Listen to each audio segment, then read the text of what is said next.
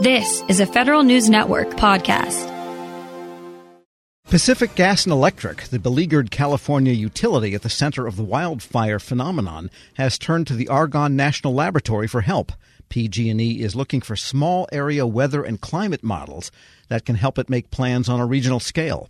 Here with how the arrangement works, Argonne's chief scientist and head of its Department of Atmospheric Science and Climate Research, Dr. Rao Kotamarthi. Dr. Kotamarthi, good to have you on. Thank you. Thanks for the invitation to talk to you. So I didn't realize that a private entity like PG&E could come to Argonne and enter into an arrangement for research. Tell us how this works, and is it something that you do regularly? Yeah, it is fairly common for us to work with private sector partners. These kinds of collaborations range from like access to user facilities such as the advanced photon source at Argonne, high performance computing facilities to projects like ours.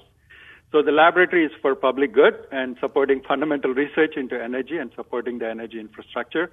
So we do whatever we can to help. We are encouraged to work with private sector partners to share our knowledge and some of the inventions that we make at the laboratory so that it is made available for public and private industry and startups. And PG&E is paying for this work. Yes, it supports effort that my staff spends on it. Yes, it is paid for that. Sure, and it sounds like that you will come up with a piece of intellectual property here, say a way of directing climate models to smaller areas than simply whole nations or whole states. And will that belong to PG&E? It sounds like something that could be deployed throughout the world, really, for entities that have a interest in localized climate conditions.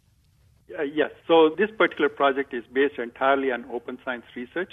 We have developed the tools and data sets used for this research in peer-reviewed journals and articles that we have done over the last several years, and hence there is no IP issue for this particular project. This type of projects go through screening process to identify any such issues and gets cleared by the laboratory in DOE. In case there is an IP issue, things like development or testing of some new technology, there will be agreements in place for dealing with IP before a contract is set out.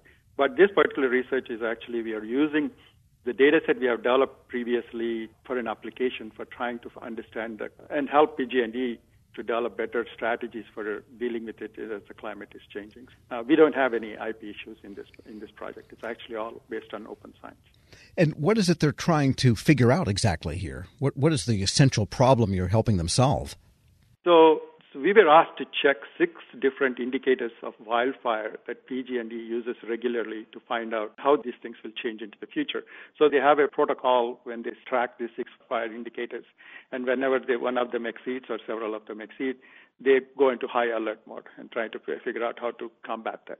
So what they wanted to know is these six indicators that we are using right now, will they be changing into something is, are there any projections into the future that we can use to better prepare our infrastructure for these changes? So these kind of changes would be like how dry will the soil get? Will the wind speeds of direction of wind change in the future? Condition in the atmosphere that drive particular types of weather patterns that are conducive to wildfire and how they may change by mid-century. So that's pretty much we are asking is how this typical fire indicators that PG&E uses right now change as we go into the future. And the models that you have then, these are developed from data that comes from the weather types of agencies? So the model itself is very high resolution in the sense that we can resolve North America around 12 kilometers per grid cell, which is a climate model does it at 100 kilometers, so it's about 10 times higher resolution.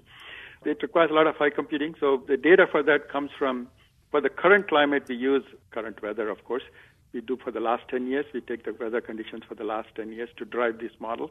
When we do in the future, we actually use the climate models. There may be about 40 different climate models around the world.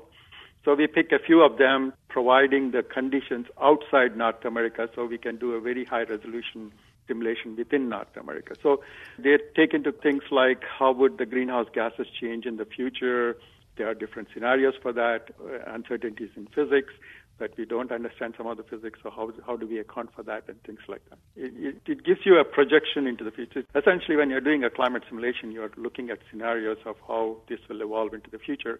So it gives you an idea of how these scenarios will evolve. So essentially, you're projecting into the future and then, of course, when you do some kind of projection, you want to understand what the uncertainty in these projections is.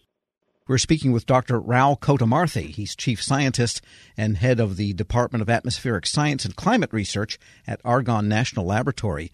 And are you able to develop any specific options for a place like PG&E? That is to say, when they understand what's going to happen, say yeah. it's going to get drier here or windier there, what do they do about it?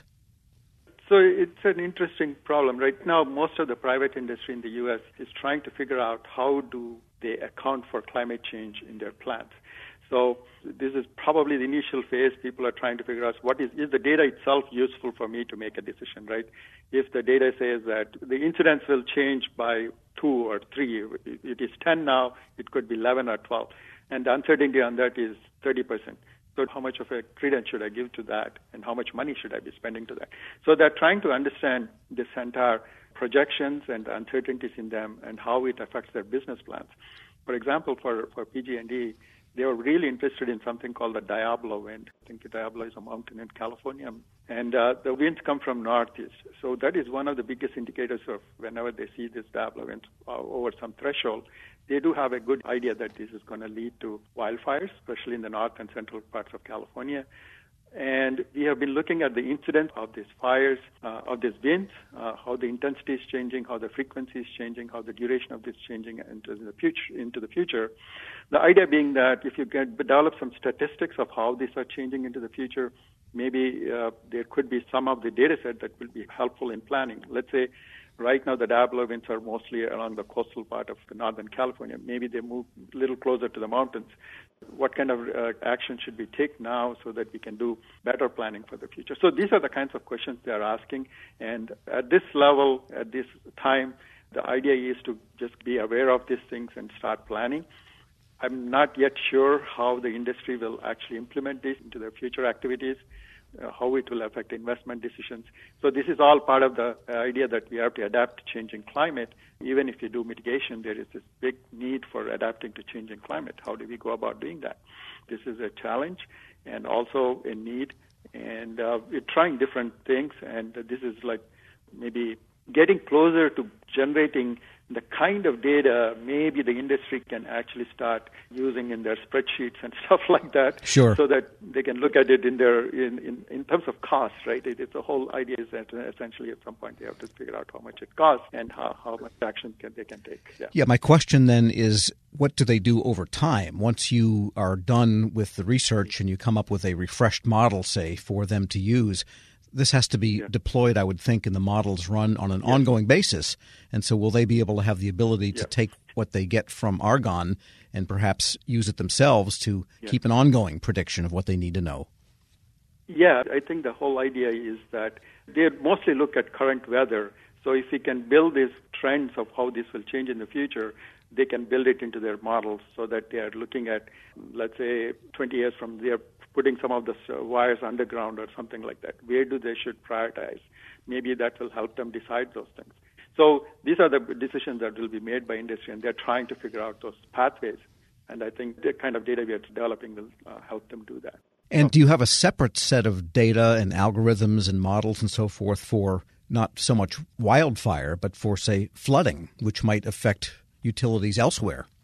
So what we have done at Argonne, and uh, several other people have done around the world too. So I don't want to take all the credit for this, but what we have done is that we have developed a really high spatial resolution climate data for North America.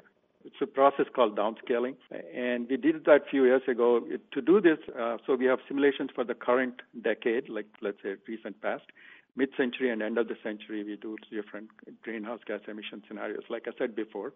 So this in total has about 300 individual years and about 5 petabyte of data for, for performing the analysis. So there's a large data set from that we can extract almost all kinds of meteorological variables, winds, uh, precipitation, fire, and other things, temperatures from which we can calculate things like a fire index. So the fire index is one derived product from the climate model simulations we did. We do additional calculations to do that. So similarly, we have to do flooding. We have done flooding too at a really high resolution. So because we have precipitation and other things at every three hours, we ran a separate flood model at very high resolutions for calculating flooding intensities, for example, both coastal and inland flooding.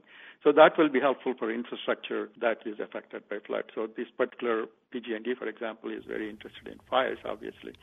So the, the whole idea of a fire is that you develop an index, and the index tells you if the number is very high, you have a potential for fire. So you see sometimes in the west they give you fire potential index is high, it's yellow, red, and things like that. It essentially those kind of indices.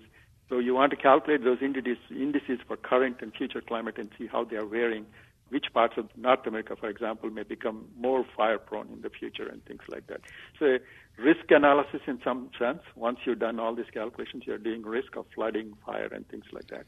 And based on that, then uh, industry or, or government can take action on considering the risk and the uncertainty in calculating the risk. Yeah, so the main worry we have now Yeah, is that the correct. power stays on at Argonne so that you can help everybody else. and the computer keeps running. All right. they buy a bigger computer, that's all.